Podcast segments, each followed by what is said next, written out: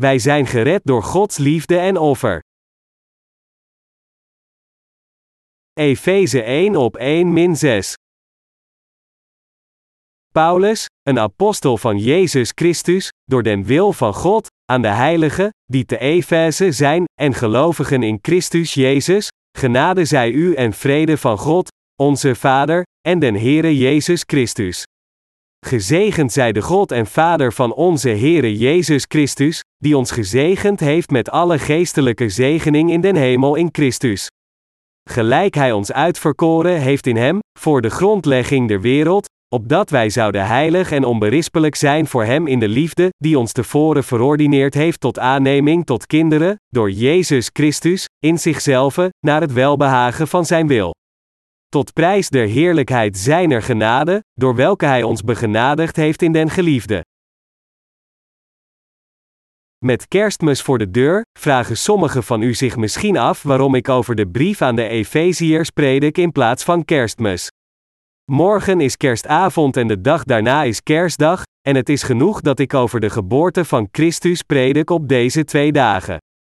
Maar toch, wil ik dat u nadenkt over de betekenis van kerstmis en de wil van God door Efeze 1 op 1 min 6.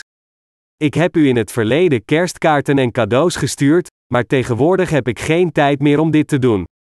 Afgezien van het feit dat ik het druk heb, is mijn gezondheid ook niet meer zo goed, en dus ben ik nogal met andere dingen bezig. Ik vraag u daarom om uw begrip, en ik hoop dat ondanks dat we dit jaar de kans hebben gemist om kerstcadeaus uit te wisselen, wij toch nog de verjaardag van de Heer in vreugde en met blijheid kunnen vieren. Door de geschrifte passage van vandaag wil ik graag onderzoeken wat de ware betekenis is van kerstmis en wat het ons heeft gebracht. Er staat geschreven in de geschrifte passage die we samen hebben gelezen, gelijk Hij ons uitverkoren heeft in Hem, voor de grondlegging der wereld, opdat wij zouden heilig en onberispelijk zijn voor Hem in de liefde, die ons tevoren verordineerd heeft tot aanneming tot kinderen, door Jezus Christus, in zichzelf, naar het welbehagen van Zijn wil. Efeze 1 op 4 min 5. Kerstmis heeft alles te maken met deze wonderbaarlijke genade van Jezus en Hem ervoor te bedanken. We mogen kerstdag nooit bederven tot een vleeselijke dag van plezier zoals de goddelozen doen. Dus vandaag wil ik dat wij allemaal de ware betekenis van de geboorte van Christus onderzoeken door het woord van God. De ware betekenis van de geboorte van Christus op deze aarde wordt gevonden in het feit dat de Heer ons tot Gods eigen kinderen heeft gemaakt en ons gezegend heeft te leven in het koninkrijk van de hemel door ons van al onze zonden te redden. Het zou een grote fout zijn als u de liefde van God niet zou waarderen, zelfs als u de geboorte van Christus viert. De meeste mensen kunnen zich Gods liefde door de geboorte van Christus realiseren. Onlangs heb ik zitten kijken naar een aanbiddingdienst die uitgezonden werd op een christelijk kanaal, en ik zag hoe de bezoekers van de kerk overweldigd werden door hun eigen emoties en God in tranen bedankten. Echter, ik geloof dat deze uiterlijke emotionele uitingen niet belangrijk zijn voor onze God, het is beter dat iemand de rechtvaardigheid van God kent die gekomen is door het evangelie van het water en de geest, erin gelooft, en met dankbaarheid gered wordt. Ieder van ons heeft zijn eigen voorkeur. Sommige mensen voelen zich aangetrokken tot het andere geslacht, sommigen houden van geld, sommigen houden van dieren, sommigen houden van juwelen, en sommigen houden van nieuwe kleren. Iedereen heeft zijn eigen voorkeur. Van deze dingen zijn kleren en juwelen levenloze dingen, en dus zijn zij zaken van individuele smaak. Maar er zijn veel mensen die van levende dingen houden. De acteur die in de film Tarzan speelde leefde met dieren zoals leeuwen en tijgers. Waarom leefde hij zo? Deze man was bijna verdronken tijdens de opnames van Tarzan. Hij werd verbrand en viel in de rivier terwijl hij een stunt opnam, en toen sprong een leeuw in de rivier en redde hem. Daarna ging hij met deze dieren leven, en van toen af aan kon hij echt met deze dieren communiceren. Hij was in het echte leven van deze dieren gaan houden in plaats van alleen in de film. Omdat deze leeuw hem van de verdrinkingsdood redde, leeft hij vandaag nog met deze dieren en zorgt goed voor hen ondanks de hoge kosten. Sommige mensen houden van honden. Een man koesterde en hield van zijn hond, maar op een dag kwam een overvaller en brak in zijn huis. Toen de overvaller hem wilde doodsteken, sprong de hond ertussen om zijn baasje te redden en werd in plaats van hem gestoken. We horen deze verhalen op televisie of lezen dit in boeken. Zo zijn sommige dieren zeer loyaal aan hun eigenaars, en veel mensen houden van hun huisdieren. Sommige mensen adopteren verwaarloosde en zieke honden en zorgen goed voor hen. Deze honden waarderen de liefde van hun nieuwe eigenaren, en dus volgen en gehoorzamen zij hen goed.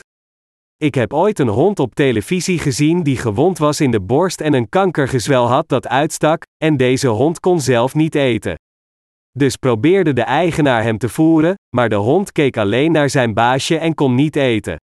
De eigenaar had medelijden met de hond en bracht hem naar de dierenarts en liet hem opereren. Hoe heeft Jezus Christus ons liefgehad en ons gered?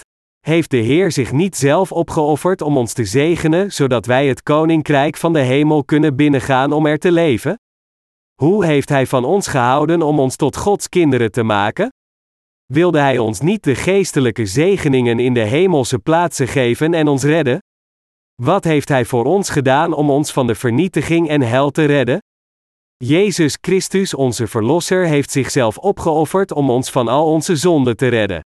En het is omdat onze Heer van ons hield dat Hij zich opofferde om ons te redden, net zoals sommige mensen veel van hun huisdieren houden dat zij alles doen om hun huisdieren te redden als zij ziek worden. Anders gezegd, God onze Schepper hield zoveel van zijn schepselen dat toen wij de dood aanschouwden, God zelf naar deze aarde kwam geïncarneerd in het vlees van de mens en ons persoonlijk redden door gedoopt te worden en zijn bloed voor ons te vergieten. We moeten ons daarom allemaal het offer en de liefde van de Heer in dit kerstseizoen herinneren. De niet-christenen in deze wereld aanbidden verschillende goden, gelovend dat er vele goddelijke wezens zijn. Sommige van hen aanbidden praktisch alles als een goddelijk wezen, van demonen tot mensgemaakte goden, bomen, rotsen, bergen, rivieren, de zon, sommige denkbeeldige draken, enzovoort. Maar er is maar een ware God die het hele universum en alles erin schiep, en deze God heeft ons van al onze zonden en de vernietiging gered door zichzelf voor ons te offeren. Door het evangelie van het water en de geest, heeft de Heer ons zijn schepselen voor eens en altijd gered. Als u over deze zaligmaking in vleeselijke termen denkt, dan zult u uiteindelijk alles vergeten. Maar we kunnen nooit de liefde van zaligmaking van de Heer vergeten, want Hij hield zoveel van ons zijn schepsels dat Hij zichzelf voor ons offerde om ons te redden. Welke geestelijk voordelen hebben we ontvangen door in dit offer van de Heer te geloven? Sinds de Heer zichzelf op deze aarde offerde vanuit Zijn liefde voor ons, is iedereen die in het evangelie van het water en de geest gelooft gered van onze zonde. Sommige mensen doen alles voor hun huisdieren om hen te redden als zij ziek worden ongeacht de kosten. God de Vader hield zoveel van zijn schepsels dat toen zij verdwaalden, onze Schepper zijn eigen zoon stuurde naar deze aarde en ons redde door deze zoon te offeren. Hoe groot de liefde van Jezus Christus was toen hij zichzelf offerde voor onze zaligmaking. Als een baasje zijn zieke hond naar de dierenarts brengt en nog kosten nog moeite spaart om hem beter te maken, dan demonstreert de eigenaar door deze handelingen hoeveel hij van zijn hond houdt. Vanuit het perspectief van deze hond, kunnen we zeggen dat hij enorme genade heeft gevonden van zijn eigenaar. Maar er maar zoveel dat de eigenaar voor zijn hond kan doen.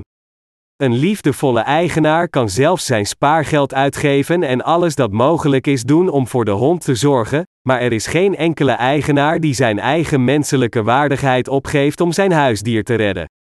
In tegenstelling, de Heer Jezus hield zoveel van ons dat Hij een man werd die ons van al onze zonden heeft gered. Anders gezegd, Hij gaf vrijwillig Zijn glorieuze status in de hemel op voor onze zaligmaking. Zo is het prachtig als een mens van ons houdt, en dus hoe kan het triviaal voor ons zijn dat wij Gods liefde hebben aangedaan?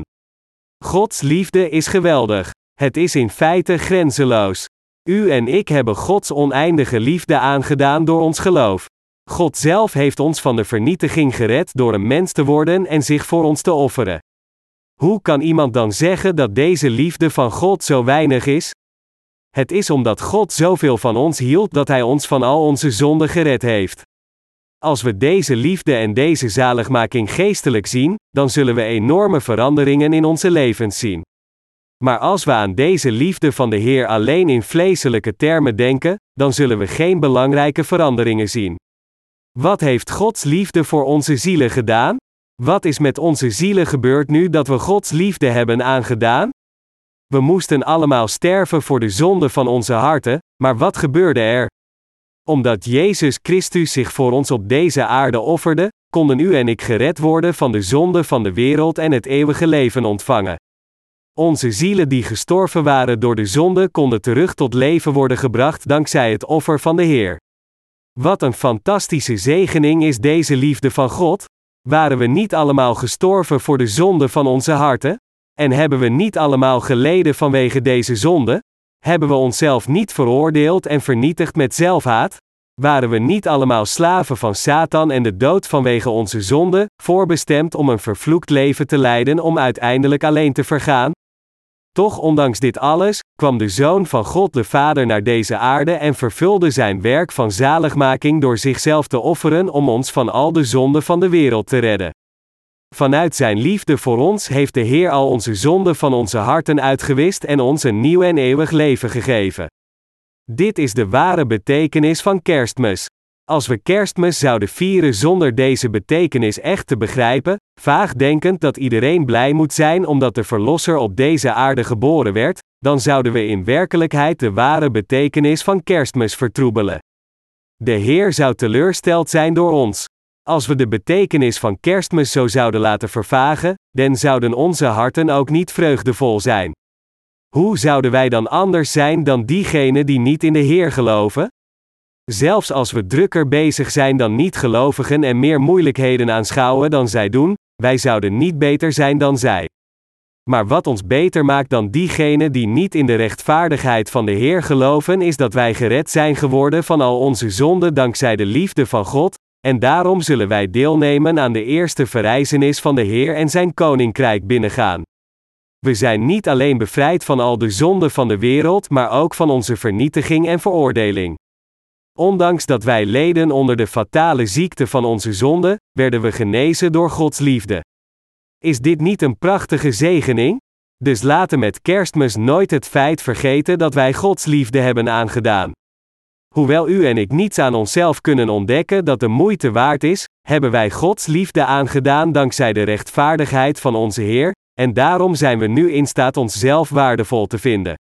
Anders gezegd, sinds wij de genade van God hebben aangedaan, zien we onszelf, we weten dat wij kostbaar zijn voor God en wij kunnen trots zijn op onze nieuw gevonden status. Ondanks dat wij niet rijk zijn op deze aarde, zijn wij geestelijk gezegend en hebben onze ware status hersteld door Gods kinderen te worden. Dat is waarom wij ons bestaan zo waardevol en eerbaar vinden. En dat is waarom wij de Heer met kerstmis bedanken. Laten we Gods liefde nog beter onderzoeken in Efeze 1 op 1 6. In het uitleggen van Gods liefde zoals gepredikt door het Evangelie, begon de apostel Paulus met te zeggen: Genade zij u en vrede van God, onze Vader, en den Heere Jezus Christus, Efeze 1 op 2. Paulus gaat dan verder met het uitleggen van Gods liefde in meer detail in de versen 3 tot 6. Aan wie zegt de Bijbel dat God de geestelijke zegeningen van de hemel heeft gegeven? In Efeze 1 op 3 legt de Heer aan ons uit aan wie Hij de geestelijke zegeningen in de hemelse plaatsen heeft gegeven, zeggend: Gezegend zij de God en Vader van onze Heere Jezus Christus, die ons gezegend heeft met alle geestelijke zegening in den hemel in Christus. Hier staat duidelijk geschreven dat de Vader van Jezus Christus ons elke geestelijke zegening in de hemelse plaatsen in zijn Zoon Christus heeft gegeven. Door wie zegt de Bijbel dat God de Vader ons de hemelse zegeningen heeft gegeven? Het zegt dat God de Vader ons elke geestelijke zegening van de hemel heeft gegeven door zijn Zoon. Paulus schreef hier dat de God en Vader van onze Heere Jezus Christus ons gezegend heeft, en dit betekent dat God de Vader ons gered heeft door zijn Zoon. God heeft al onze zielen en geesten van al de zonden van de wereld gered, en het is door de rechtvaardigheid van Jezus Christus dat God ons zo heeft bevrijd. Anders gezegd, God de Vader heeft al de zonden in onze harten uitgewist en onze zielen zondeloos gemaakt door zijn Zoon Jezus Christus naar deze aarde te sturen, geïncarneerd in het vlees van de mens, hem al de zonde van het menselijke ras te laten accepteren door gedoopt te worden door Johannes de Doper, en deze Zoon plaatsvervangend vanuit zijn overvloedige liefde voor ons te offeren.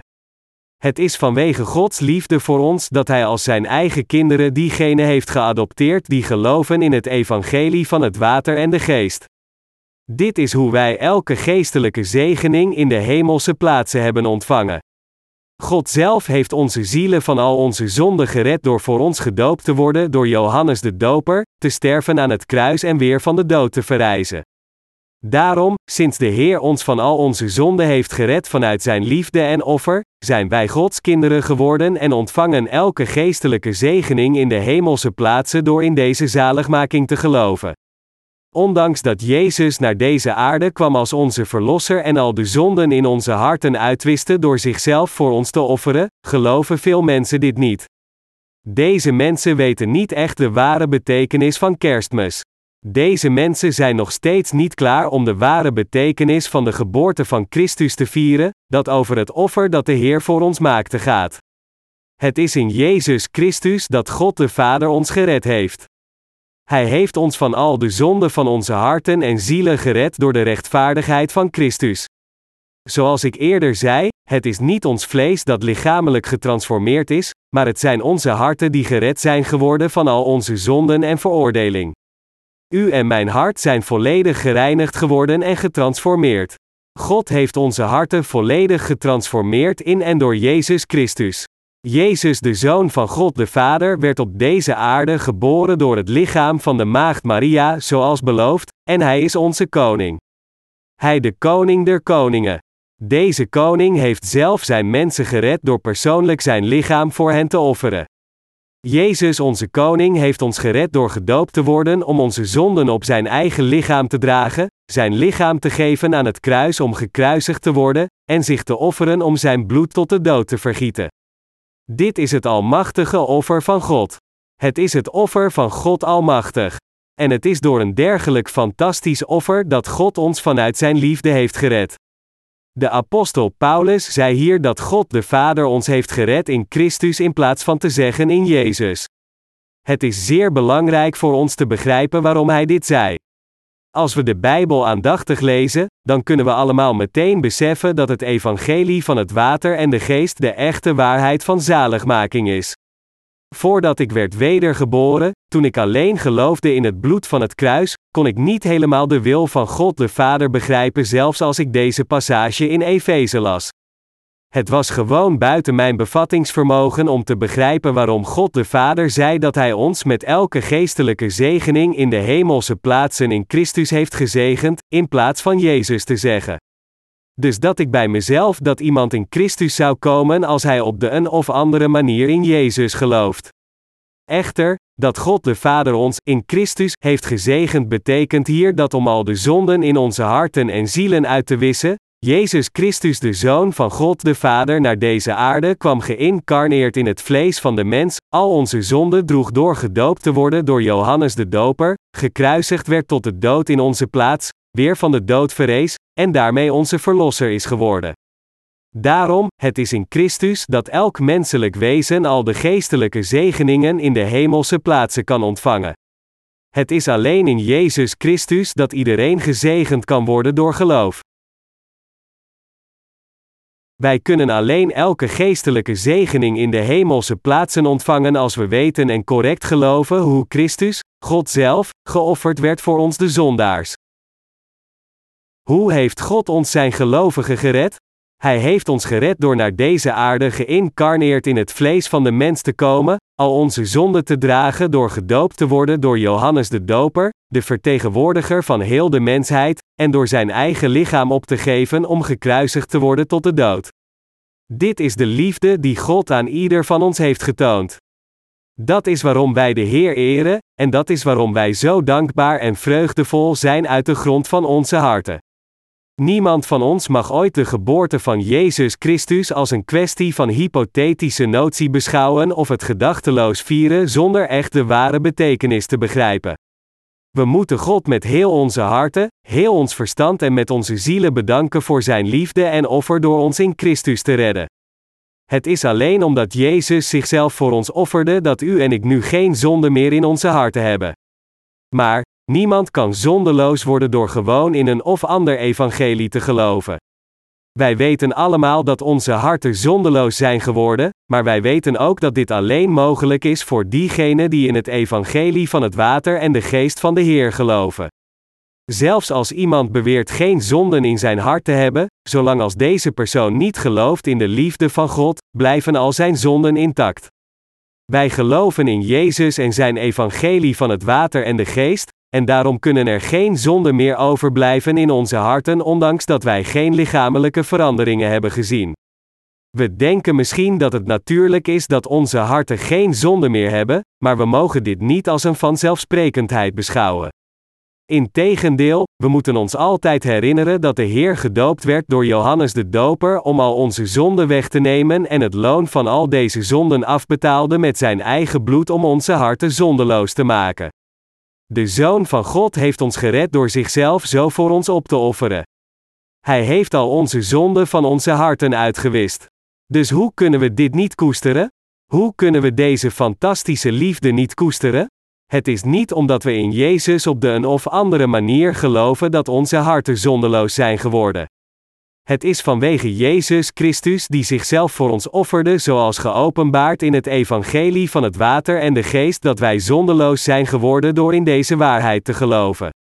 We moeten deze genade niet alleen beschouwen als een christelijke doctrine. We moeten in plaats daarvan de geboorte van Christus met geloof vieren. Onze Heer zei tijdens het laatste avondmaal: Neem dit brood en eet ervan, want dit is mijn lichaam. Neem deze wijn en drink ervan, want het is mijn bloed. Doe dit in mijn herinnering totdat ik terugkom. De Heer vertelde ons te geloven en te herinneren dat Hij naar deze aarde gekomen was en ons door Zijn water en bloed gered heeft. Hij beval ons Zijn genade van zaligmaking in onze harten te graveren en het nooit te vergeten. Dienovereenkomstig moeten we nooit het feit vergeten dat onze harten zondeloos zijn geworden vanwege de liefde van de Heer en het offer dat Hij voor ons bracht. U mag nooit de liefde van de Heer als lichtvaardig beschouwen. U mag nooit denken dat u zondeloos bent geworden zonder enige kosten omdat u gelooft in het evangelie van het water en de geest. U moet zich realiseren dat de Heer zichzelf offerde voor u en dat u deze liefde van God Almachtig hebt aangedaan. Dus vraag ik u zich het evangelie van het water en de geest altijd te herinneren. Ik vraag u de Heer te eren tot de dag dat Hij terugkomt. Het is alleen maar gepast om dit te doen. U moet weten hoe dankbaar te zijn voor waar u inderdaad dankbaar voor moet zijn. Het zijn deze mensen die de genade van God kennen. Zelfs in deze wereldlijke wereld wordt loyaliteit zeer gewaardeerd. Loyale onderdanen die hun levens lieten voor hun koningen lang geleden worden nog generaties lang herdenkt. Dus gezien het feit dat onze Heer onze harten en zielen zondeloos heeft gemaakt door zichzelf op te offeren, hoe kunnen we dit niet in onze herinnering behouden? Hoe kunnen we deze zaligmaking zo gemakkelijk verdoezelen, nog eraan denkend nog de Heer ervoor te bedanken? De genade van God moet in onze harten voor eeuwig gekoesterd worden. Het is met deze instelling dat wij kerstmis moeten vieren. Sinds onze harten en zielen feitelijk geen zonde hebben, zullen u en ik naar het koninkrijk van de hemel gaan en daar leven. Wij allemaal zullen gauw het koninkrijk van de hemel binnengaan en daar voor eeuwig leven. Terwijl we nog steeds leven op deze aarde, dienen we de rechtvaardigheid van de Heer, maar op een dag, als onze Heer terugkeert of als wij naar Zijn aanwezigheid gaan, zullen we allemaal het koninkrijk van de hemel binnengaan en daar voor eeuwig leven. Net zoals God in de geschrifte passage zegt dat Hij ons met elke geestelijke zegening in de hemelse plaatsen in Christus gezegend heeft, zullen al diegenen van ons die geloven in het evangelie van het water en de geest gezegend worden om het koninkrijk van de hemel binnen te gaan en er te leven. Een heerlijk leven dat geleefd wordt in het koninkrijk van de hemel wacht op ons allemaal, en niets anders dan dit is onze zegening.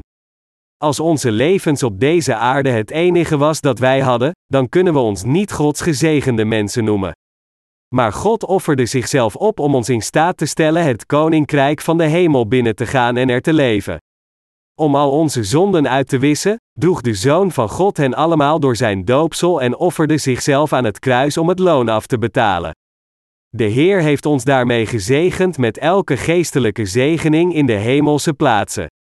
En dat is waarom wij allemaal de Heer moeten bedanken door ons geloof in de rechtvaardigheid van God te plaatsen. Als we kijken naar Efeze 1 op 4-5, dan zien we dat de apostel Paulus verder aan ons uitlegt dat God een concreet plan ontwierp en vervulde om ons tot zijn eigen kinderen en maken en ons zegende het koninkrijk van de hemel binnen te gaan. Laten we naar deze verse kijken, gelijk hij ons uitverkoren heeft in hem, voor de grondlegging der wereld, opdat wij zouden heilig en onberispelijk zijn voor Hem in de liefde, die ons tevoren verordineerd heeft tot aanneming tot kinderen, door Jezus Christus, in zichzelf, naar het welbehagen van Zijn wil. Efeze 1 op 4 5. Zoals de Bijbel hier duidelijk zegt, koos God de Vader ons in Christus voor de stichting van de wereld. Alle menselijke wezens werden geschapen in de gelijkenis van het beeld van God de Vader, en er staat hier duidelijk geschreven dat de Vader gepland had ons te veranderen in zijn eigen kinderen en ons te zegenen om in het koninkrijk van de hemel te leven. Wat betekent het precies dat God ons in Christus koos voor de stichting van de wereld? Wat probeert de Bijbel ons hier te leren? Het betekent dat God ons gered heeft door het opofferingswerk van Jezus Christus. Zelfs voor het scheppen van het universum, en zelfs voor u en mij te maken, had God de Vader al in Christus gepland om ons tot zijn zonen en dochters te maken. En door het offer van zijn zoon, heeft God dit plan vervuld door al diegenen die in het evangelie van het water en de geest geloven zondeloos te maken in hun harten. Het komt allemaal omdat Jezus Christus onze God zichzelf offerde om ons te redden, dat wij feitelijk onze zaligmaking hebben bereikt en Gods eigen kinderen zijn geworden. Het komt doordat de Zoon van God zichzelf opofferde dat u en ik gered zijn geworden van al onze zonden. Dat is waarom God hier in de geschrifte passage van vandaag zegt dat Hij ons koos in Christus. Dat God ons koos betekent niet dat Hij willekeurig sommige mensen selecteerde en andere mensen niet zoals sommige theologen beweren, maar de juiste betekenis is dat God ons in Christus koos. Alle menselijke wezens hebben de glorie van God tekort gedaan, want zij hebben allemaal gezondigd. Echter, toen God de Vader ons schiep, wist Hij al dat wij zonde zouden plegen vanuit onze zwakheden, en daarom voerde Hij zijn werk van zaligmaking uit, zodat iedereen die in het evangelie van het water en de geest gelooft, dat de rechtvaardigheid van God openbaart dat vervuld werd door het offer en de liefde van Zijn Zoon, Zijn eigen kinderen zouden worden. Dat is waarom iedereen die gelooft in de liefde van Christus, zijn rechtvaardige offer, en zijn evangelie van het water en de geest gekozen zijn door God, terwijl diegenen die niet geloven niet gekozen zijn. Deze ongelovigen zullen daarom veroordeeld worden door de Heer voor hun zonde. God de Vader had een dergelijk plan voor ons zelfs voor de stichting van dit universum. Wetend dat menselijke wezens aan de zonde zouden vervallen vanwege hun zwakheden, stuurde God zijn zoon naar deze aarde om al hun zonden te accepteren door zijn doopsel en zichzelf voor hen op te offeren door gekruisigd te worden, zodat al diegenen die in de rechtvaardige handelingen van zijn zoon geloven voor eeuwig zondeloos worden gemaakt in hun harten en Gods kinderen worden zonder enige smet.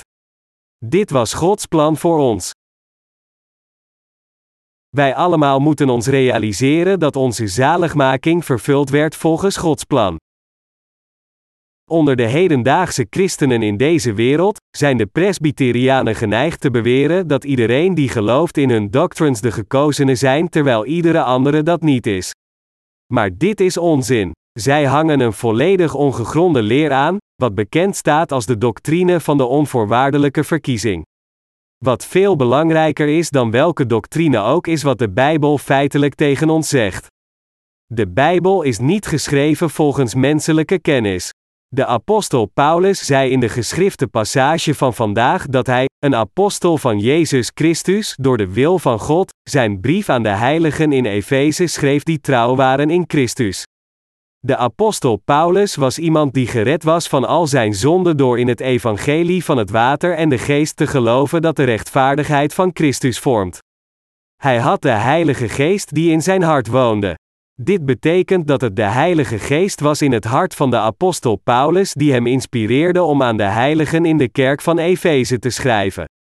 Als het aan ons lag, dan zouden de meesten van ons geschreven hebben dat God de Vader ons in Jezus gered heeft voor de stichting van de wereld, maar dat is niet wat de apostel Paulus schreef. Wat schreef hij dan? Hij schreef, gelijk hij ons uitverkoren heeft in hem, voor de grondlegging der wereld, opdat wij zouden heilig en onberispelijk zijn voor hem in de liefde, Efeze 1 op 4. Paulus zei hier duidelijk dat God ons in hem, Christus, voor de grondlegging der wereld. De bijbelse betekenis van het woord Christus is de gezalfde, Daniel 9 vers 24 tot 26, en in de geschriften waren er drie soorten van mensen die gezalfd werden: koningen, priesters en profeten. De naam Christus betekent daarom dat Jezus naar deze aarde kwam geïncarneerd in het vlees van de mens om alle menselijke wezens van hun zonde te redden als de koning der koningen en de schepper van heel de mensheid. Het betekent ook dat Jezus zijn plicht als de hoge priester vervulde door gedoopt te worden als Johannes de Doper om al de zonde van het menselijke ras te dragen en te sterven aan het kruis om heel het loon van deze zonden af te betalen, zodat hij ons allemaal perfect zou redden. Door belast te zijn met het ambt van het hoge priesterschap, accepteerde Jezus al de zonden van de mensen van God in deze wereld op zijn eigen lichaam door gedoopt te worden door Johannes de Doper, hij betaalde daarna elke zonden af door gekruisigd te worden tot de dood, en hij vervulde zijn priesterlijke plicht om al zijn gelovigen van hun zonde te redden. Bovendien heeft onze Heer deze waarheid aan ons bekendgemaakt door het woord van God. Zo offerde Jezus zijn lichaam aan God de Vader om al onze zonden uit te wissen. Dat is waarom de apostel Paulus herhaaldelijke benadrukt in Efeze hoofdstuk 1 dat het in Christus is dat wij gered zijn. Daarom, al diegene die zich deze waarheid realiseert en erin gelooft, zal zeker gered worden van al hun zonden, want de Bijbel is het woord van God geschreven door de inspiratie van de Heilige Geest. Al diegenen die nu de vergeving van zonde hebben ontvangen door in het evangelie van het water en de geest te geloven, hebben deze waarheid leren kennen dankzij de Heilige Geest in hun harten. Zelf voordat ik het evangelie van het water en de geest begreep, heb ik geprobeerd de brief van Efeze in mijn preken uit te leggen. Maar ik wist niet wat het echt betekende toen de Bijbel zei dat God mij in Christus gered had. Het was pas nadat ik het evangelie van het water en de geest begreep dat ik in staat was te begrijpen dat God mij in Christus gered had. God de Vader koos ons in Christus, hield van ons en maakte ons zondeloos, en Hij zal ons allemaal in het koninkrijk van de hemel in Christus zetten. Hij heeft als zijn eigen kinderen al diegenen geadopteerd die in de zaligmaking geloven die gekomen is door Christus. Door het offer dat de Zoon van God maakte op deze aarde door gedoopt te worden door Johannes de Doper om al de zonden van de wereld te accepteren en zijn bloed aan het kruis te vergieten, heeft God de Vader ons allemaal die geloven in Christus gered.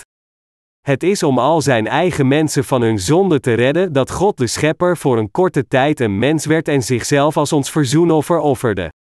Door zijn doopsel accepteerde de Zoon van God al de zonde het menselijke ras op zijn eigen lichaam en draagt daarna de veroordeling van al deze zonden door gekruisigd te worden en al het bloed van zijn hart tot de dood te vergieten. Zo betaalde de Heer heel het loon van onze zonden af door zichzelf voor ons te offeren. En Hij heeft daarmee u en mijn leven door zijn offer en liefde bevrijd. Hij heeft ons allemaal die nu geloven in het evangelie van het water en de geest volledig zondeloos gemaakt. Het is de Heer die al onze zonden heeft uitgeroeid. Dit werk van zaligmaking werd door God de Vader gepland zelfs voor de stichting van de wereld. Zelfs voor de schepping van deze wereld en alle schepsels, had God de Vader al gepland ons tot zijn eigen kinderen te maken door het offer en liefde van zijn Zoon. Anders gezegd, God had besloten al diegenen te kiezen die in de rechtvaardigheid van Christus geloven. Hij had ons al gekozen voor adoptie als zijn eigen zonen en dochters voor het geloven in het rechtvaardige offer van de Zoon van God en zijn liefde. Als wij kijken naar het verhaal uit het Oude Testament over Jacob en Esau, dan zien we dat Esau op zijn eigen kracht vertrouwde en niet goed luisterde naar de leerstellingen van zijn ouders. Maar Jacob luisterde gehoorzaam naar zijn moeder. Wat is er als gevolg hiervan met Jacob gebeurd? Hij ontving al de zegeningen gereserveerd voor de eerstgeborene ondanks dat hij de jongere zoon was. Door wie werd hij zo gezegend? Dit kwam door zijn moeder, omdat Jacob vertrouwde op de woorden van zijn moeder, was hij in staat Gods zegeningen te ontvangen. Mijn medegelovigen, hoewel het voor de hand ligt dat wij lichamelijk zwak zijn, is het ook waar dat onze harten zeer kwetsbaar zijn. Toch kunnen we nog steeds Gods zegeningen ontvangen door in Zijn woord te geloven. Vanaf onze geboorte waren we allemaal voorbestemd om in de hel te worden gegooid. We werden met dit lot geboren vanwege onze zonde, en deze van zonde van ons hebben we geërfd van onze voorvaderen. Dat is precies waarom God besloot al diegenen te adopteren die in Zijn rechtvaardigheid geloven, als Zijn eigen kinderen. Dit is de evangelische waarheid van het water en de geest. Veel christenen hebben tegenwoordig de neiging te denken dat het eenvoudig en gemakkelijk is te geloven in Jezus. Bijvoorbeeld, valse herders zeggen gewoonlijk tegen hun aanhangers als zij tegen hun congregatie prediken: U bent een zondaar. Dus zult u zeker vernietigd worden. Maar God hield zoveel van u dat hij een brug tussen de hemel en hel bouwde met het kruis. Omdat de Heer tot de dood gekruisigd werd op deze aarde voor uw zonde, kunt u nu Gods kind worden als u Jezus in uw harten accepteert als uw verlosser ongeacht hoeveel zonden u ook hebt. Wilt u Jezus dan als uw persoonlijke verlosser ontvangen? Geeft u aan God toe dat u een zondaar bent? Ja, dan zeg samen met mij het volgende gebed: Heer, ik ben een zondaar. Maar ik geloof dat u voor mij tot de dood gekruisigd werd. Ik geloof in u, ik wil u nu als mijn persoonlijke verlosser accepteren. Kom alstublieft in mijn hart. Amen. Dit is hoe de meeste christenen denken dat zij Gods kinderen zijn geworden. Maar het is niet zo gemakkelijk om een kind van God te worden, net zoals het een enorme hoeveelheid van ontbering en lijden vereiste voor de Heer om naar deze aarde te komen en ons te redden. Dat God ons in Christus heeft gered betekent dat Jezus Christus ons eigen verzoenoffer werd om ons van al de zonden van de wereld te redden. Het was om ieder van ons zondeloos te maken dat de Heer op deze aarde voor 33 jaar liep als ons offerlam. Verwekt in het lichaam van de maagd Maria, kwam de Heer naar deze aarde geïncarneerd in het vlees van de mens om zijn ambt als de hemelse hoge priester te vervullen. Zijn leven op deze aarde was vervuld met lijden vanaf zijn geboorte, want hij werd niet alleen in een stal geboren, maar hij moest ook vluchten voor koning Herodes moordlustige handen. Nadat Jezus geboren was, kwamen drie wijze mannen uit het oosten hem bezoeken om hem te aanbidden, maar deze kalmte hield niet lang aan omdat hij naar Egypte moest vluchten om te ontsnappen aan koning Herodes. Na enkele jaren ging Jezus in Nazareth wonen, en daar werkte hij samen met zijn vader Jozef als timmerman. Hij begon met zijn publieke leven op 30-jarige leeftijd, als eerste ging hij naar de rivier de Jordaan en accepteerde al de zonden van het menselijke ras door Johannes de Doper. Door al de zonden van de wereld te accepteren door gedoopt te worden door Johannes de Doper, werd de Heer tot de dood gekruisigd. En door heel de straf van onze zonde met zijn kruisiging te dragen, verrees hij weer van de dood in drie dagen na begraven te zijn. Dat is hoe Jezus de Verlosser van ieder van ons is geworden die geloven in deze waarheid. En nu kan elke menselijk wezen over heel de wereld ook een kind van God worden door in het evangelie van het water en de geest te geloven. Hoeveel offers heeft de Heer op deze aarde gebracht om ons van al onze zonden te redden? God de Vader plande onze zaligmaking op voorhand in Christus. En om dit plan te vervullen, werd Jezus op deze aarde geboren geïncarneerd in het vlees van de mens, droeg al de zonde van het menselijke ras door gedoopt te worden door Johannes de Doper, en stierf aan het kruis. Al deze dingen die Christus voor ons deed, van zijn incarnatie tot het dragen van onze zonden en zijn kruisiging, waren de offers die de Heer bracht om ons te redden. Het feit dat deze heilige Jezus al de zonde van deze wereld op zijn lichaam accepteerde door zijn doopsel is op zich een offer, net zoals het een zelfopoffering was dat de Heer bespuugd werd door de Romeinse soldaten, ze hem in zijn gezicht sloegen, hem uitkleden, hem bespotten en hem veertig min één keer geselden totdat zijn hele lichaam bedekt was met bloed. Een kroon van doorns werd ook op het hoofd van Jezus gezet en de soldaten en sloegen het met rietstengel. Hierdoor werd ook het gezicht van Jezus bedekt met bloed. Hierna werd Jezus gekruisigd, zijn beide handen en voeten werden aan het kruis genageld. En, toen hij zijn laste ademtocht nam, zei Jezus: Het is volbracht. Johannes 19 vers 30. Het is door zichzelf te offeren dat de Heer ons van al onze zonden gered heeft door het water en de geest. Bovendien verrees Jezus weer van de dood in drie dagen nadat hij begraven was, net zoals hij beloofd had. Kortom, God zelf heeft u en mij gered door zich voor ons op te offeren. Ik geloof in dit offer met heel mijn hart. Ik geloof dat Jezus Christus al mijn zonden in mijn hart heeft uitgewist met zijn doopsel en zijn kruisiging. Hoe zit het met u? Gelooft u ook in dit offer van de Heer? Wij zijn het de gelovigen in het de evangelische waarheid van het water en de geest die God gekozen heeft. Hij heeft ons gekozen als zijn eigen kinderen. Dus vraag ik u allemaal hierin te geloven. Geloof in de rechtvaardigheid van God en maak zijn werk van zaligmaking niet te vergeefs. Gezien het feit dat de Heer u gered heeft door zichzelf zo voor u te offeren, zou niets ondankbaarder zijn dan dat u nog steeds weigert in de Heer te geloven en zijn werk van zaligmaking te vergeefs maakt. Zelfs als het gaat om wereldlijke normen, elke zoon die zijn ouders verwaarloost en al de offers die zij voor hem gebracht hebben negeert, wordt als een volledig onkinderlijke zoon beschouwd. Als een zoon weigert de liefde van zijn ouders van het vlees te accepteren, dan is dit de ergste daad van verraad dat elk kind kan plegen. Dus als we de liefde van de Heer weigeren, zelfs als we zijn schepsel zijn, dan zouden we de meest verdorven zonde plegen. We mogen nooit toestaan dat ons dit gebeurt.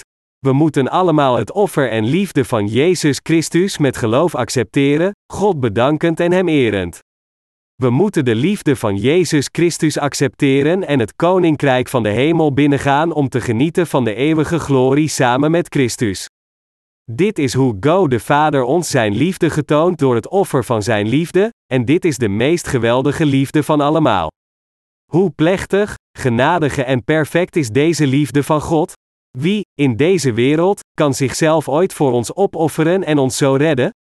Het is God onze Schepper zelf die het ambt van de hoge priester volledig heeft vervuld om ons mensen van al onze zonden te redden.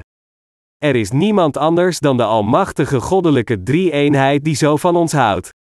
Alleen Jezus Christus heeft ons deze liefde gegeven en zijn plichten als onze hoge priester perfect vervuld. Dat is waarom de Bijbel zegt: Want al zo lief heeft God de wereld gehad, dat Hij zijn enige geboren zoon gegeven heeft, opdat een iegelijk die in Hem gelooft, niet verderven, maar het eeuwige leven hebben. Johannes 3, vers 16. U en ik hebben de vergeving van zonden ontvangen door ons geloof in het evangelie van het water en de geest, en wij hebben Gods aanpeilbaar liefde aangedaan. Hebt u echt de evangelische liefde van het water en de geest met geloof aangedaan? 1 Korintiërs hoofdstuk 13 bespreekt de liefde uitgebreid en legt de vele dimensies ervan uit. Staat daar niet geschreven dat de liefde zich niet grof gedraagt maar vriendelijk is? Nee, verre van onbeschoft te zijn, is de Heer zo vriendelijk dat Hij naar deze aarde kwam om persoonlijk het probleem van al onze zonden op te lossen. En door naar deze aarde te komen om het probleem van onze zonden op te lossen, heeft Hij het inderdaad volledig voor ons opgelost.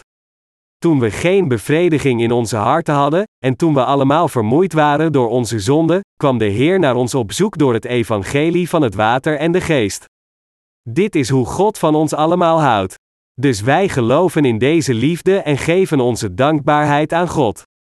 Hoe kunnen we ooit deze liefde van God vergeten nadat we deze liefde hebben aangedaan? Hoe kunnen we haar ooit weigeren? Hoe kunnen we er niet dankbaar voor zijn en hoe kunnen we de rechtvaardigheid niet eren met psalmen, hymnes en liedjes?